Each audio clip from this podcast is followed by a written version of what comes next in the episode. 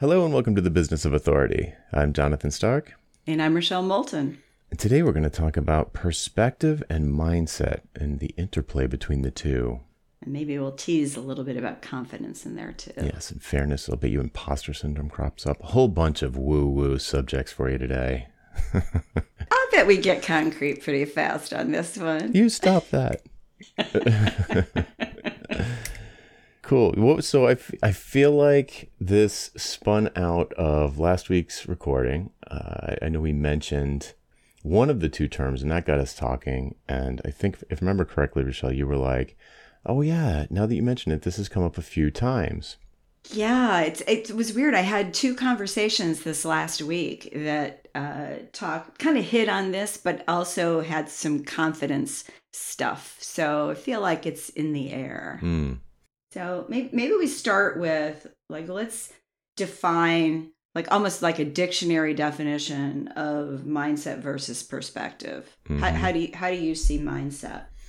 Uh, just starting anecdotally, the facing or sort of wrestling with the two different things in a coaching context.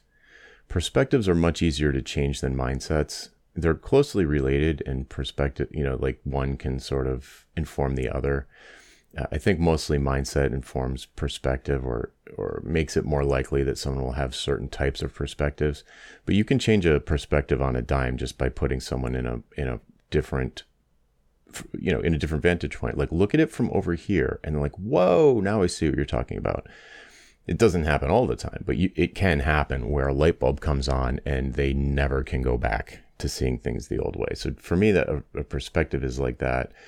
Mindset is more of a deeply held foundational belief about yourself and the world that could have all sorts of inputs into it. You know, your your childhood, uh, religious background, early life experiences, and, and things like that, that just form the way that you see the world. So you can kind of, it's kind of like a perspective, but it's this, you know, it's the way you see things, it's the way you perceive things, but it's way more deep seated, maybe to the point of being subconscious and not something that is easily changed.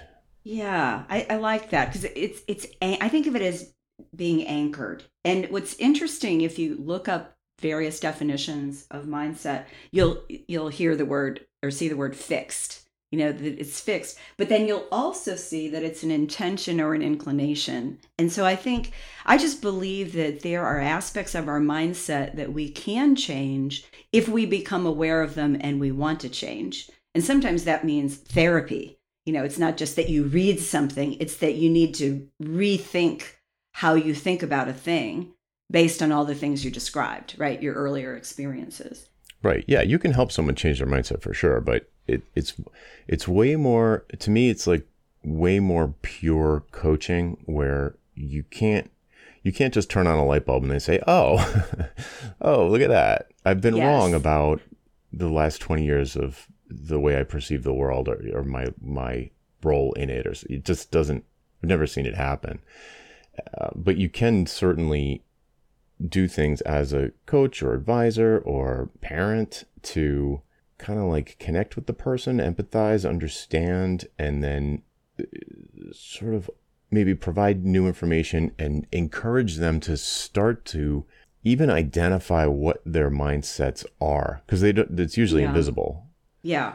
Um, yeah. To them, and it's like start to identify. It's like, oh yeah, I do think that. Not everyone thinks that. No, not everyone thinks that. It's like, oh okay, that's interesting. Why do you think you think that? How do you think it's affecting your life? You know, like eh, it's a, it's a long game, and I feel like it's really subject led or whatever you call the call the student or patient or child or whatever.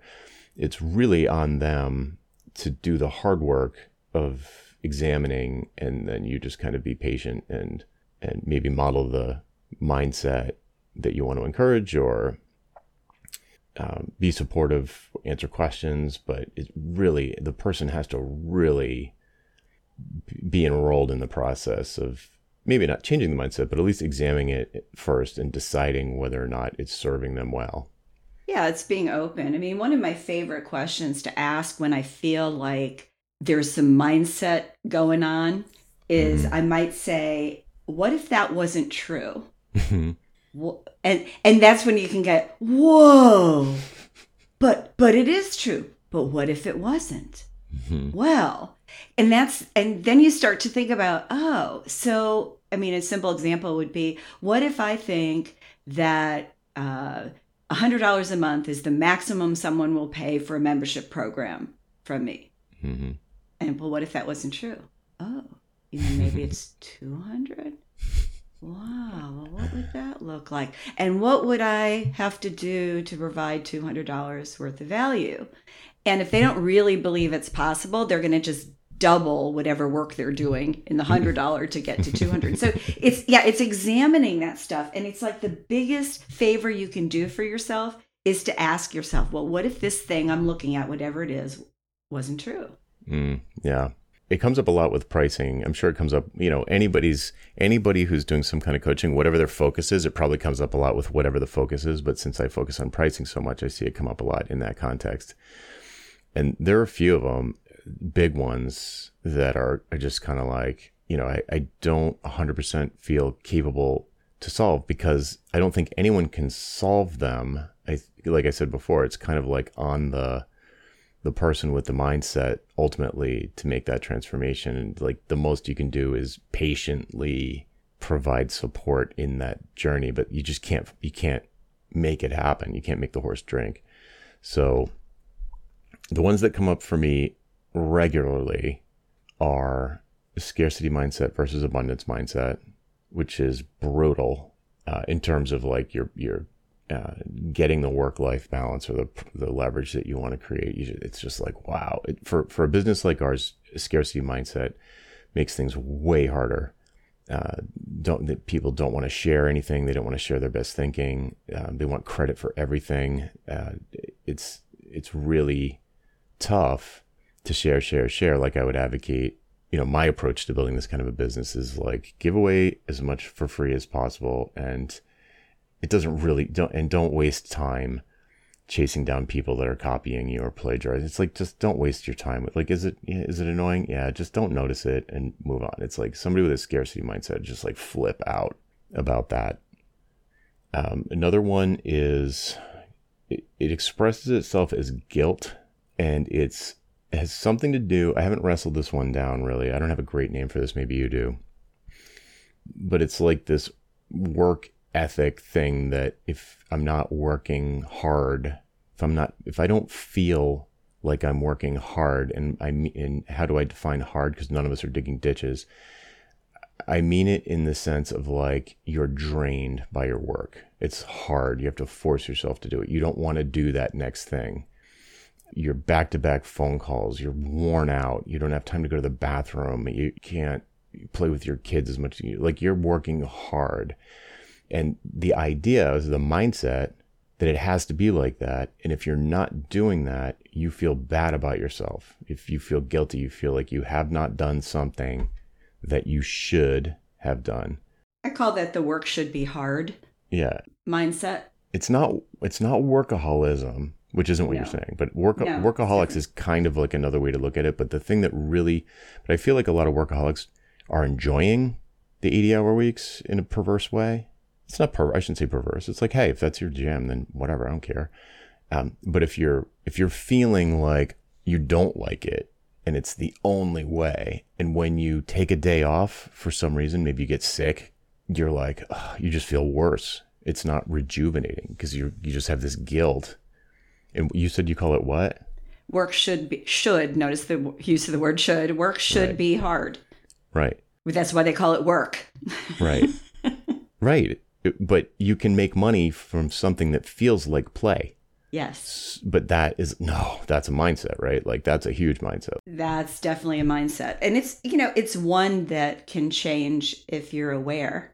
And again, Mhm. it's well, what if that wasn't true? What if work doesn't have to be hard? Well, I, Right. I don't know. So so you can try something. You can try one thing to see if and it's for me that's in coaching that's usually getting people closer to their genius zone Mhm. because they're probably doing things in one of the other three zones you know your zone of incompetence your zone of competence or your zone of excellence versus your genius zone And mm-hmm. you know, once somebody experiences that, a lot of times this the scales kind of fall away mm-hmm. and they start to embrace it. But it's it's mind bending the first yeah. time it happens for someone with this mindset.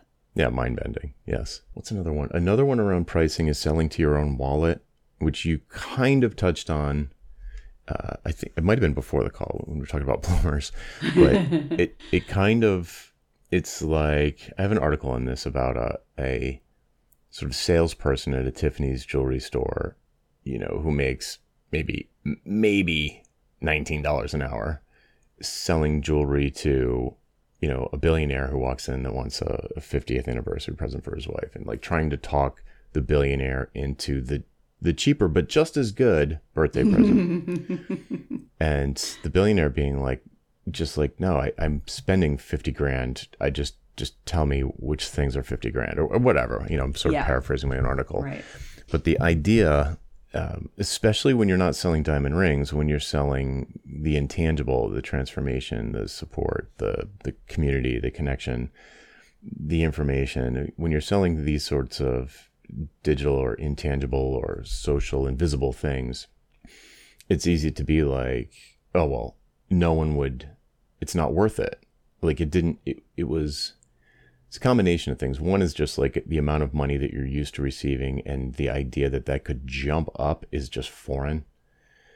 Uh, but the other thing is related to Genius Zone, which is probably why I thought of it, which is like it doesn't feel hard, so it couldn't be valuable, as if value exactly. is created by labor, which obviously, well, it's not. And a lot of religions preach that right this is about it's about being humble working really hard um, sacrificing, suffering, and uh, yeah, and so we a lot of us bring that to our work, and when we go solo, mm-hmm. it's different. There's no boss to say, you know, you really should go home at five o'clock. Right. You know, how about you take tomorrow off and rest after you did that big presentation? You know, you're all by yourself. And so those mindsets kind of echo inside your head. And if anything, I think they get stronger mm. when you go solo. Right. Yeah. I, I, I, my trainer tells me there's, there's, it happens commonly that he's not a big fan of people like measuring their fitness on a scale. He, he mm-hmm. thinks that's foolish. And that's perspective. He, yeah. Right. That's a perspective, right? And he but he sees he sees people who are shooting for a number and they're doing something that hasn't gotten them, them to the number, and so they just insist on doing more of it. Mm. Especially, um, it's especially cardio people, so rowers, runners, uh, people like that. They're like they they got this dream weight in mind, and they're they're you know rowing twice a day, you know, in whatever the season, and they're just not getting down to their dream weight, so they just do it more, and very quickly you get to diminishing returns like injuries, your body going into like panic mode, holding on to every ounce of fat because you're out in the middle of a river in winter rowing for 90 minutes. So, you know, and he just shakes his head and he's like, it doesn't, and he, he, you know, I'm putting words in his mouth, but it feels like the same thing where, where not, nothing he says, or certainly he can't just flip a switch and have that person see that, well, you've been doing this for six years and it hasn't worked yet. So doing more of it isn't probably going to change anything. You know, it's like you're, you, you've had two knee replacements because of this behavior. And it's just like, no, I got to grind. I got to do more. I got to do more. And I see that, I see that same yeah. kind of thing in business where, especially soloists, where there's no one to delegate to. You have to do everything or most things anyway. And there's this I don't know if this is perspective or mindset. It's probably more perspective, but there's this perception that if I'm not, that I just need to be busy all the time because yeah. you know it's it's like if I if I if I don't keep paddling, this ship's gonna this boat's gonna sink. And it's like, well, you know, put, put up the sail and sit back for a minute, right? Yeah, it's counterintuitive if right. if that's not your mindset. Yeah, right? do less, and it will actually and get you more. Get more. Right. right. That's that's a great mindset to adopt if you're looking for one. mm-hmm. yeah, I don't know if I don't I don't is that I don't really know if that's like an abundance mindset. I don't think it is. That's not. It's that's more like I mean, I think almost nobody would agree uh, would disagree with the idea that, you know, work smart not hard. Like that's a that's yeah, let's do that. You want you don't want to do things the, the dumb way. You want to do things the smart way. But then they don't necessarily act like that in their business for for a variety of good reasons. I think like right. they don't know what the the smart things or the easy or the efficient or the uh, effective, I should say, not efficient, the effective way to get to their outcomes are. They maybe they don't have a good definition of what their outcomes are, so they're just like scrambling. Well, and they could be selling to their own wallet. To your point, um, they can also have this idea of what being an entrepreneur means. This, you know, I've got to bootstrap everything, mm-hmm. and for all time. I mean, there are some folks even in the soloist space like that. Mm-hmm. Right. Yeah, I have to do. Uh, you know, I'm. I have to do every. I'm like I would. I'm. You could almost point this finger at me, like I have to do everything myself, but I don't do everything myself. I only do the things I want to do, and the stuff that doesn't need to get done doesn't get done. So could I get to where I? Well, okay. So like, could I? Let's put it like this: Could I get? Could I increase my revenue dramatically by hiring some people. Absolutely. No doubt about it. Mm-hmm. But I would sacrifice things that are way more important to me, like my day to day experience. Like now, all of a sudden, I have meetings. I don't want meetings. I'd rather have the time than the money, frankly. Yeah. So it's like if you're, if you are, this might be off track, but it, it feels related where if you're I think it's a this would be a perspective that you know you've you've read all the blog posts and you've been on social media and sort of maybe let's just pick one like hustle culture or you got to grind and you got to outwork competition. That's mm-hmm. another one. If that's your reality, if that's your I, to me that's a perspective. That's that's not probably from your youth or some fundamental value proposition or belief. But if if that's your perspective, then you're copying someone for whom it probably worked and is advocating it to other people, but that doesn't mean it's the right fit for you. So for me, that's that's a big perspective one is like, look, why did you why did you start a business? Why didn't you just keep being an employee? You're working more now for mm-hmm. less. So why did you do it? Oh, I did it to help people. It's like you couldn't help people as an employee. Well, yeah, I, I could help people as an employee. I was helping people as an employee. Okay, so why'd you decide to do it on your own? And I think inevitably the answer is for the freedom. And and it's like, but now you don't have the freedom. So do you see a problem there? oh, I, I can still remember when I sold my first firm to Andersen, and I felt like a weight had been lifted, even though I was like, oh God, I'm going to be an employee. Ugh. Um, what I remembered was I'm not going to be running around on the carpet underneath the desk Fixing at the midnight trying to fix you know technology the server that broke i don't have to worry that you know my sole admin decides to take a sudden vacation yeah. for personal reasons and i have to like make do her job for a week it was the sense of relief was amazing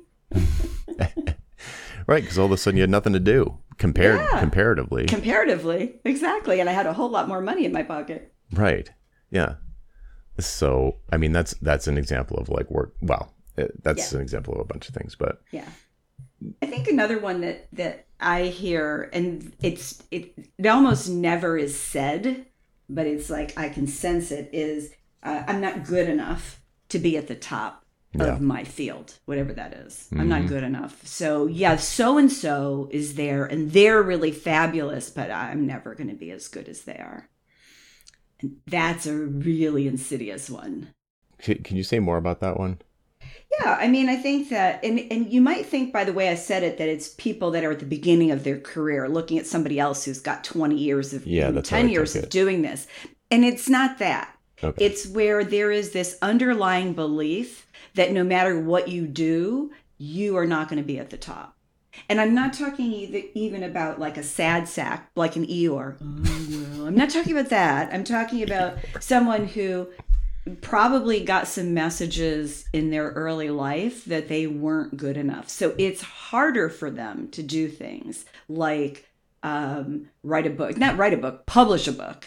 right? Mm. It's harder for them to do a speech. It's harder for them to do a podcast. It's that pushing yourself out on this platform feels way more scary to a person with this mindset than someone without it. Mm, that's so. Do you think that is a confidence thing, imposter syndrome? Because the because maybe they're right. I mean, maybe they won't be as good as this other person. I just don't see why it matters. Well, what I'm saying is they're not good enough to be at the top. Who it's cares not... if they're at the top? I guess is what I'm saying. It's like like what? I mean, you could do. I mean, it seems like a a, a, a false dilemma. Is that what it's called? It's like what I see what you're saying, and I see how it would hold someone back. Like it's like they think they need to be the best in the world to justify being on stage, something or like to charge a certain price. Okay, it's, and it's so it's funny. really it's really uh, what the the thing that I'm talking about, and you know I'm not a therapist, but the yeah. thing that I'm talking about is really part of their makeup as a human.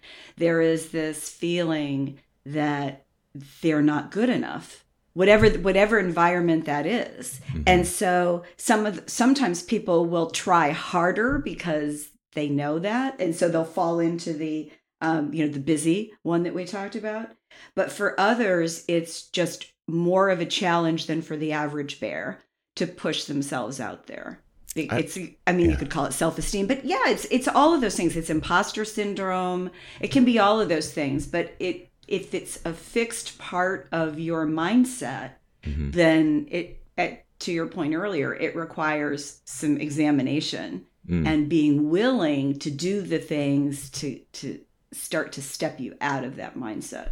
That's an interesting one. I, I don't I've probably encountered this, but I haven't I don't know that I have. So I've probably seen symptoms of this, but I've never identified this in someone I've worked with. But you know what it reminds me of? It reminds me of um, in an overly developed focus on the competition, normally I see that with someone who has high confidence, they're just focusing on the wrong thing and they want to beat the competitor instead of help their clients. Like they're more focused on their competitors than their clients, but they're usually high confidence people. But if a person like that had low confidence, I think it would look like what you're talking about, where they're focusing on the, the competition, air quotes. They don't think they're competitive with the other person, like they couldn't win against the other person but maybe you're talking about something different. It's a fear of putting your voice out there that because you don't believe you're good enough. And a lot of people have this. Mm, okay. And you know, sort of the the archetype is is maybe the person who sits inside and is a is an introvert and you know never comes out to play basically but there's lots of people who are running you know our kinds of businesses who have to really fight this. And some of the ways they fight it are they spend all their time creating something and none of their time talking to other people about it. Or oh, they yeah, launch something and they put a teeny tiny price on it because they're they're not ready. Like they're not ready to put a bigger price in it. And this is where it overlaps with confidence, which I think we should talk about next. But mm. um, yeah, and so it's just a question of how deep it goes everybody has moments where they feel like an imposter. Everybody has moments where they're not confident. You know, welcome to being a human. um, but sometimes it goes deeper. Yeah, I, I mean, I definitely see people on a regular basis who have clearly, in my opinion, clearly underpriced themselves. And you're, I'm sure you're right that confident, the per, personal, like self esteem or or their personal confidence, uh, and a lack of understanding of the buyer. So to me, it, it, it the thing that I think I focus on is less about the seller and like whatever their internal monologue might be. And I, I just don't even think to discuss that. If when I see someone is like uh, this, you know, so a lot of times people will send me a proposal. You know, they'll use my proposal template, three options, incremental, value priced, and they'll could you review this? And I'll read the thing, and the value proposition will be, you know, in my head, it'll be like X. And then I get down to the bottom where the prices are and it's like a tenth of X. and I'm like, I'm like, these prices are so low that I now don't believe that that this will work. Like mm-hmm. it, it almost it almost makes me it it undermines their credibility because the price is so low it can't be they, they must be psychology. Terrible. Yeah. Yeah. So so I look at it and I'm like, well, based based on the the specifics of this particular proposal, this price should be at least double. Like your lowest price should be at least double. And and it's easy for me if the proposal is written well. It's e- easy for me to make a case for it because it's like, look, you just explained at the top their current situation, their desired future state, and why they think you can help them get there. And they're really strong. Like they, if this is all true, which is never not true, they're not lying. They're not making it up. It might not be 100% accurate, but it's close. And be like, if this is true, then the person who runs this $50 million business with 500 employees is going to want to spend more than $500 with you. Right. And, and you, but you can make the, and, and you can just rationally to the person, like, right? I mean, they're wearing a $15,000 watch but you think they're only going to spend $500 to help you de-risk this giant project? And you know you're like you're like and for these reasons that they said you know that they trust you that are in the proposal.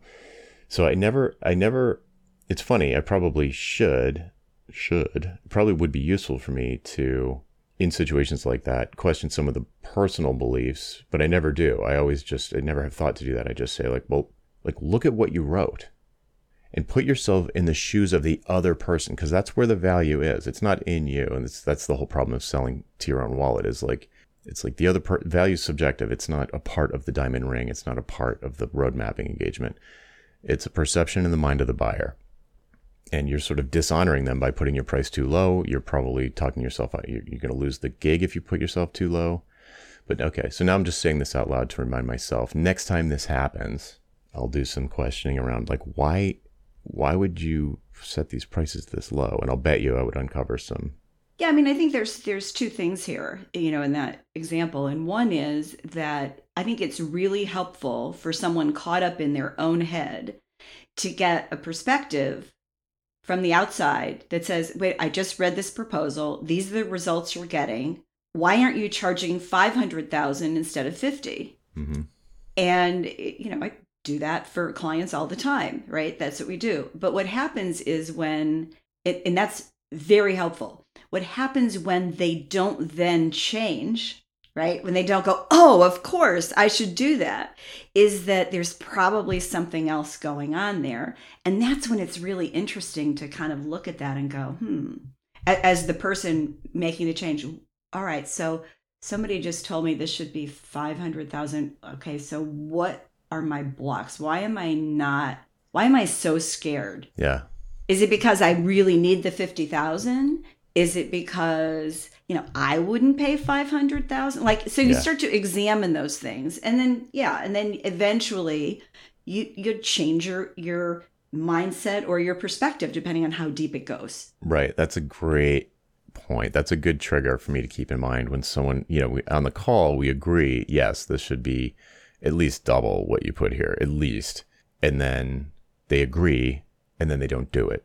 Then it's like, okay, yeah, exactly. What what are you afraid of? Like like and you just listed all the things, right? You know, like afraid of losing the gig, need the money, cash flow. Okay, that that's a fair answer, but why didn't that come up on the call when we were talking? Like why didn't you say, "Yeah, yeah, yeah, but I I need the I I need 500 bucks right now no matter what or 5,000 or 50,000 like whatever the underprice is and if they said that, I'd be like, well, in my opinion, you're jeopardizing the deal by putting the price that low because it undermines your credibility.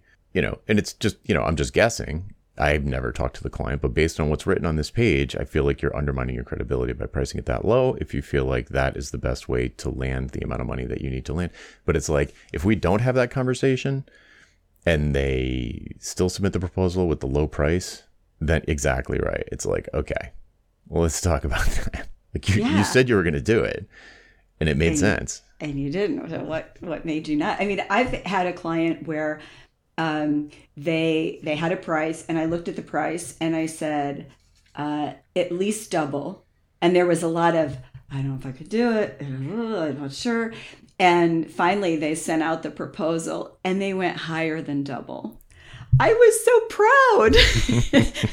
but it was one of those things where, you know, it's not my decision as the coach. I'm not the one that has to live with the consequences. Exactly. It's the person. And you just have to decide do I want to take this risk, in quotes, like what's the risk of that they'll take it for this much or that i you know it's it's always that question because sometimes like the client will come back and they accept it immediately and you go dang it Yeah. I should have gone higher yes that happens other it, it- but other times it's you know i i'm uh, i've been doing this for long enough that i do try to temper my exuberance with like inflating the price inflating the price inflating the price because you can set it too high. It's possible that they'll say no. Like that doesn't that doesn't seem like an acceptable price to the buyer. And, and so there's a risk that you'll lose the gig. So it's like what if they say no? And it's like that's that's a possibility. But what if they say yes so you gotta, you know, at this yeah double. you're looking price. at both bets right, It's bets, right? So It really is. How badly do I need the the money on the low side that I'm going to get from this, and how much do I want to take the risk on the high side? And some people actually go through an exercise where the client is maybe not a hundred percent ideal. They're maybe eighty to ninety percent of the way, and so they're like, okay. And, and it might not be about the client, but about the timing of the project or maybe somebody on the team. mhm. And so you go, all right, well, if I get 150% of what I usually charge, I would be willing to do this project. And I would feel good about it. And then the other the other question sometimes is, okay, if if client X, potential client X said yes to this at this price, how are you going to feel? You know, especially after we've just had this conversation about where you could go, oh, yeah, okay. And so maybe you just go up, you know, 25%, not double. I mean, Right. it's it, it's a journey and it also depends on your business model and whether you have like three or four whale clients where the risk for each one is bigger right, or you have 20 clients where you know if one says no you- or, or 20 uh, folks in your in your pipeline if one says no you're like okay we'll go to we'll move to the next one yeah, the impact's much lower. yeah Yeah. Yeah. So if somebody, right, so if somebody had the conversation like, what, what's the fear, and they say, well, I really need the money or whatever, um, then it's like, okay, so let's let's like sit in this for a second and recognize that that you you agree that the price would make sense to the buyer at this higher rate, but the risk of losing the deal is the impact of losing the deal is too high for you. So what can we do in the future so that you're not in this situation? Because we can both agree that it's that's ruining your ability to uh, negotiate in a sense. I mean, like the the proposal is the beginning of a negotiation, so you're ruining your your potential to negotiate. You're you're get, ceding all power in the sales process. You're undervalued. You agree that you've undervalued this particular your contribution to this particular project out of desperation. So let's in the future. So go ahead, do it. I understand what it's like when the mortgage is due, or the payroll, or whatever, and and but let's work on this desperation piece and get that out of there. And that to me, that's to me that's I, I I know how to deal with that. I've dealt with that with people before. The thing that is much trickier, I've probably never dealt with really well, is that the I'm not good enough stuff. The the that just like inherent I don't deserve it.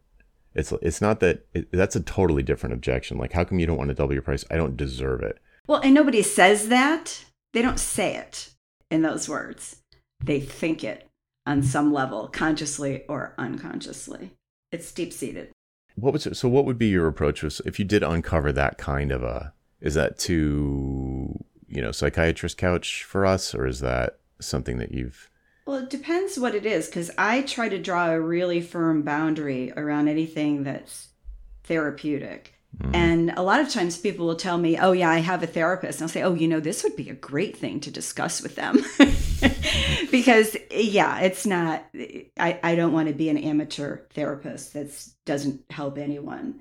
Um, but a, a lot of times it's just asking questions because sometimes people don't really understand that they're approaching it that way. I think if somebody's like really at the at the bottom of that, like a true Eeyore, they don't get through my my system. Like they're not going to wind up being a client. They might buy something from me, but they wouldn't wind up being a coaching client yeah because I I don't do well. that's what i was thinking before when you brought that up i was like i i don't think i don't I'm not aware of working with anybody like, like that in one-on-one in the past maybe one person maybe one of them But but an example of somebody who would get through this because th- so many of us are like this is like someone will, the, the words they might say are I want to be liked. mm. by my clients, right? And that's kind of a form of this. I want to be liked, so I'm going to make. I might make. I shouldn't say I'm going to. I might make decisions that aren't the best for me, but they'll help the client to like me. So I don't have to have a difficult conversation about why my prices are increasing by 25%. So like those things, I mean it's just all very human, you know. Every yes. human's different and we all have our our stuff. And so I just try to look for those things. Those aren't those aren't things that you know somebody has to discuss in therapy they're just things that you have to think about when you're running a business and how important that is to you and like so one of the exercises that i do with clients is super simple is i give them a values inventory and i have i go through a structured thing so they come back to me with a list of their top value their top five and their top 10 and that helps me to understand along with some of the other intake like how do they think what do they value? What's most important? And if I have to choose between these certain ways of thinking, which is kind of what values are, if I have to choose between these, this is how I'm going to make the choice. You can learn a lot about a person with something as simple as that. Interesting. Yeah. Yeah. yeah I don't, I probably should do that with, if I was still doing one on ones. It's like, it would be interesting, perhaps helpful. Probably, you know, it couldn't hurt to know what generally speaking, is driving their decisions. But I think my sense is that, uh, just like you said, a, a, lot of people who would be very difficult for me to help just get filtered out. Like they don't pull the trigger, like they don't make it to the application form because for whatever reason, it's just like, I, I don't oh. know. I'm just not warm and fuzzy enough and they can tell or, or something. But, but the other part is, and we're both the same, I think, in this way, is that we work with action takers. Like nothing right. drives us more crazy than somebody that says, I can't do that, I can't do this, I can't do that. It's like it's, it's just like, try something. Yeah. It's like what do you it's called an accountability call, and every time you show up with nothing done, okay, it's I'm it's not working. The accountability is not working. so it doesn't usually happen, but it has. So let's talk about confidence a little bit. Mm-hmm. And I, I want to just relay this story I had with a longtime listener of the show in the last few days. And um, this is someone who had his best year ever in 2022. And so he made that much, what he made in 2022, through half the year in 2023 and was on track to have a similar second part of the year. And so, you know, he was pretty giddy, as you might expect. So I, mm-hmm. so I asked him, so what made the difference? Like, how what did you do differently and he said uh, it was 100% the confidence to raise his prices and he said something like you know when i started this i wasn't even sure that i had a business. And now i'm so confident that even when someone says no to you know my dramatically higher prices i don't think that automatically that something is wrong with me or my offering. Mm-hmm. And it's and it's the confidence. And i think i think he's been in business about four years if i remember rightly. So that's a lot to happen in four years from i'm not even sure this is a business to making some money making some money making a lot of money and then all of a sudden making that much in just half the following year. Right. So here, let me let me draw out a nuance you can tell me in the specific case if this is relevant or not. But i think that there's a big difference between self confidence and confidence. So it's what it sounds like to me in the story is that the your person didn't have enough data and wasn't he had a low expectation of his odds.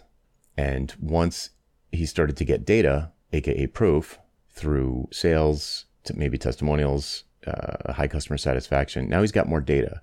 So it doesn't sound like an inherent self confidence issue. It feels more like I don't have enough data to know that this is going to work. So I wasn't confident that the risk was going to pay off.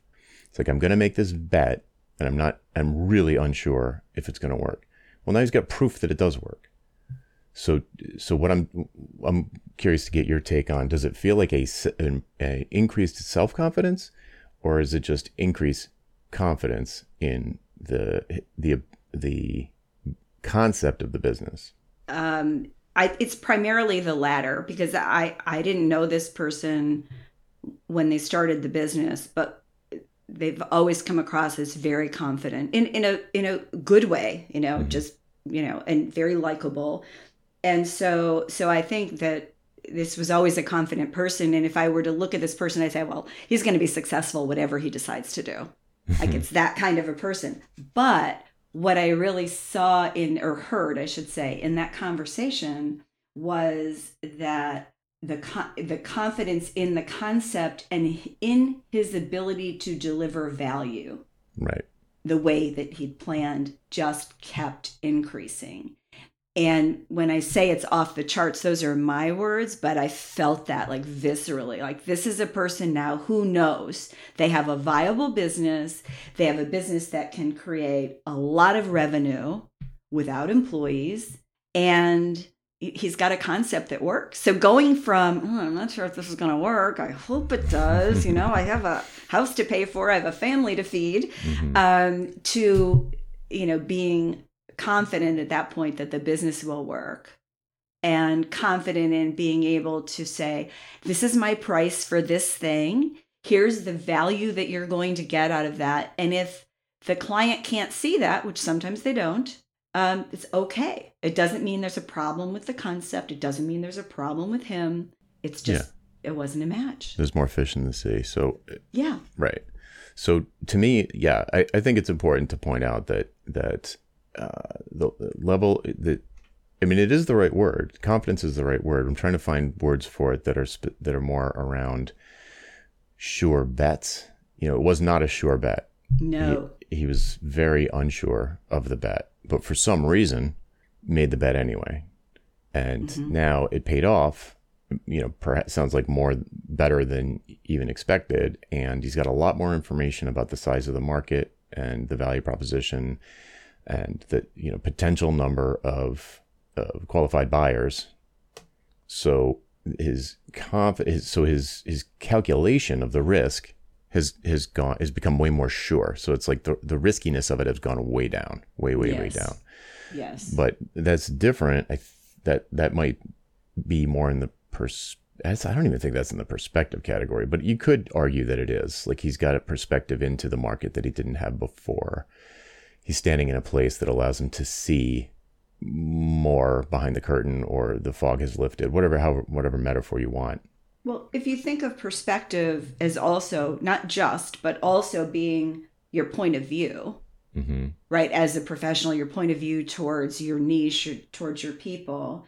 Um yeah i would say that his point of view probably has changed in those four years. Mm and it's it's more specific i would guess. I, I don't know that but that's typically I, i've had clients like him where you start at point a and you're a confident person but like business doesn't work right away. There's you try some things they don't work. You mm-hmm. get nervous you try some more things but still you're generally confident in yourself as a as a as an expert as a as a person but it it can shake you when things don't work. Yeah, especially if you're making big bets, like bet the farm type bets. Yeah, I mean, this is why we we've talked many times before about like you come up with every. It's like a hypothesis. Like you know, your guy he had a hypothesis. Like I think this is a business. I don't know, but I'm to try and prove the hypothesis. Hypothesis, and he did. But you know, if that's so, there's always going to be uncertainty because that's where that's you know for in business there's always going to be risks that's where the reward comes from and that's like an important piece of the puzzle getting rewarded for delivering value by cashing checks so if you if you, when you have this hypothesis you can test them you can act like a scientist and be a little bit more dispassionate about the outcome of any, of any given experiment because you haven't got that much skin in the game it wasn't that big a bet I was like, oh, let me see if I could. If I, no, you know, I've got this idea for a business. I think I think it, the value proposition is this. I think the target market is this. I think the expensive problem is that. Uh, and I think I can get in front of these people over here. So I'm gonna I'm gonna tweet about it. I'm gonna I'm gonna put together a 30 minute webinar and see if anybody shows up. And what do you know? Nobody showed up. So either you know, so uh, you know, but that's not like a not like a, a six month commitment to find out if you know to just just run a little test imperfect as it is it's a little test and if you had 100 people sign up whoa something's going on here. Yeah but even then that's yeah even then that's not necessarily it for people who are in high end corporate b2b because trying to get those people to a webinar. Or whatever it is, whatever the test is. You get to show a, a booth at a trade show whatever the, wherever they are. You go there you do a little test. But what I'm, my point, the reason I brought it up is because that is a way to increase, to decrease the perceived risk, to increase your confidence that this could be a good bet. But it has, it has like almost predicated by the person having self confidence to even show up at all. Yes. Right. You got to have that. Right. You really do. Otherwise, you know, you're just going to, I mean, go be an employee. Like, why put yourself through this? Right. Why torture yourself? Yeah. If it's not something that, that you want. Mm. That's yeah, probably I a mean, great question to ask. Like, like for for the my my son plays video games and, and a lot, and when one of the they refer to people who who just play the game as hard as possible to win, win, win, win, win. They like all gamers call those kids tryhards, and they're like not even having fun. They're just trying oh, so oh, hard. Okay, okay. And uh, it's like a pejorative term, like oh, here comes tryhard. it's like we're goofing around over here, like we're trying to have fun, you know. And uh, if you didn't want freedom, why did you start a business? That's what made me loop back to this, as you said. You know, like it's like being an employee is fine too. Like if you're not, if you're not interested in working for yourself, then great. Just know yourself. Like the self knowledge is the important piece. But if you did, if if you really hated being an employee or working for your last boss or a string of bosses, and you just don't want, you know, you don't want that, then it's like okay, you need uh, you really need to get comfortable with with what's going to happen if it works. Because otherwise because if you're not comfortable with if your if your mindset i think this is mindset not perspective. If it works you're potentially going to have a lot more free time which is the thing you wanted. You want to be able to do what you want when you want to do it where you want to do it with people you want to do it with which feels like play. It feels like fun. So if you're not prepared to enjoy that you're you got a bit of a dilemma because you don't want to have a boss, you don't want to be undervalued at, at, by your employer, but you're not also not willing to accept the spoils or the the benefits of being your own, you know, being being the owner of a successful business. So you would probably sabotage yourself or do lots of busy work to fill in all of that of what should have been free time or time to think about the business or read or play with the kids or you know all these other things so it's i think sometimes this is what i'm getting at when i talk about carrying an employee mentality into business ownership or entrepreneurship where you feel like your calendar has to be wall to wall and it doesn't yeah it's it's kind of like you you may start that way in your first year or two but the uh, sure, idea sure, is, sure. To, is to morph off of that and if you can't then that's either a sign that you need some help figuring out the business or you need some help like therapeutic style help figuring out like what do you really want? What's going to serve you? And mm-hmm. where do you want to push yourself versus where do you want to burrow into your comfort zone? Yeah. Yeah. Yeah, there was a great piece on LinkedIn, uh, I don't know, in the last year anyway, and somebody wrote and said, uh, nobody ever says this, and you know I'm a little worried about putting it out there, but I'm giving up my business and I'm going back to corporate. Mm-hmm and she went through her reasons and i applauded her. Mm-hmm. like she made the right decision for her. She said i feel like there's shame around this but i'm i don't want to accept that. I don't that's why i'm putting it out here. I'm not ashamed of this. Mm-hmm. and i loved it yeah own it own it well yeah this is about what's right for each of us and you know we're not you know we're not all the same person we want different things and there's a lot you can do as an employee in an organization Sure. You know, just because, you know, I don't want to do it or you don't want to do it doesn't mean it's not exactly right for you or somebody that you know. Mm. I mean, thank God. I mean, we need employees in the world. yeah. Yeah. Yeah. That's great. I love it. It's it it does I think geez, I mean, if there's a central theme that kind of ties together perspective, mindset, confidence, all of this stuff, employee mindset, all that stuff, it's kind of like self knowledge, right? It's like understanding yourself, what you want, what what is preventing you from getting it, what what are your strengths that would help that you could perhaps amplify to help you get there. Like, is this even the right fit? It's like very, it gets very big, very big picture pretty quick. Mm-hmm. Yeah, and and most people don't sit down and figure all this out in a day or two. It's it's a thing that unravels. Actually, yeah. unfolds would be better than yeah. unravels. It yeah. unfolds over time because also your life changes, right? Maybe sure. you uh, get married or divorced, or you have a new partner, you have children, your children go to go away to college. Like all these things happen, or you care for your aging parents. Like all this stuff happens in life. So you know you change as you go. Mm-hmm. Yeah. All right. Well, I feel like we've opened potentially opened up a can of worms for some part of the audience. I don't know. I mean, ultimately, it should be for the best. I hope. Yeah. Let's hope so. Yeah. Right. Um, but yeah. So let's just let's just repeat. Like it's a it's a changing a mindset. Once you've identified a mindset that is perhaps not serving your current situation, you need a lot of patience to kind of unpack it, examine it, you know, hold it up to the light, turn it around, figure out what might be an alternative, a better alternative that suits you, is more useful. Rework it. All right. Anything else we should say before we no. wrap up? no. we done. Got to turn the AC back on. yes. All right, folks. That's it for this week. I'm Jonathan Stark. And I'm Rochelle Moulton. And we hope you join us again next time for the Business of Authority. Bye. Bye bye.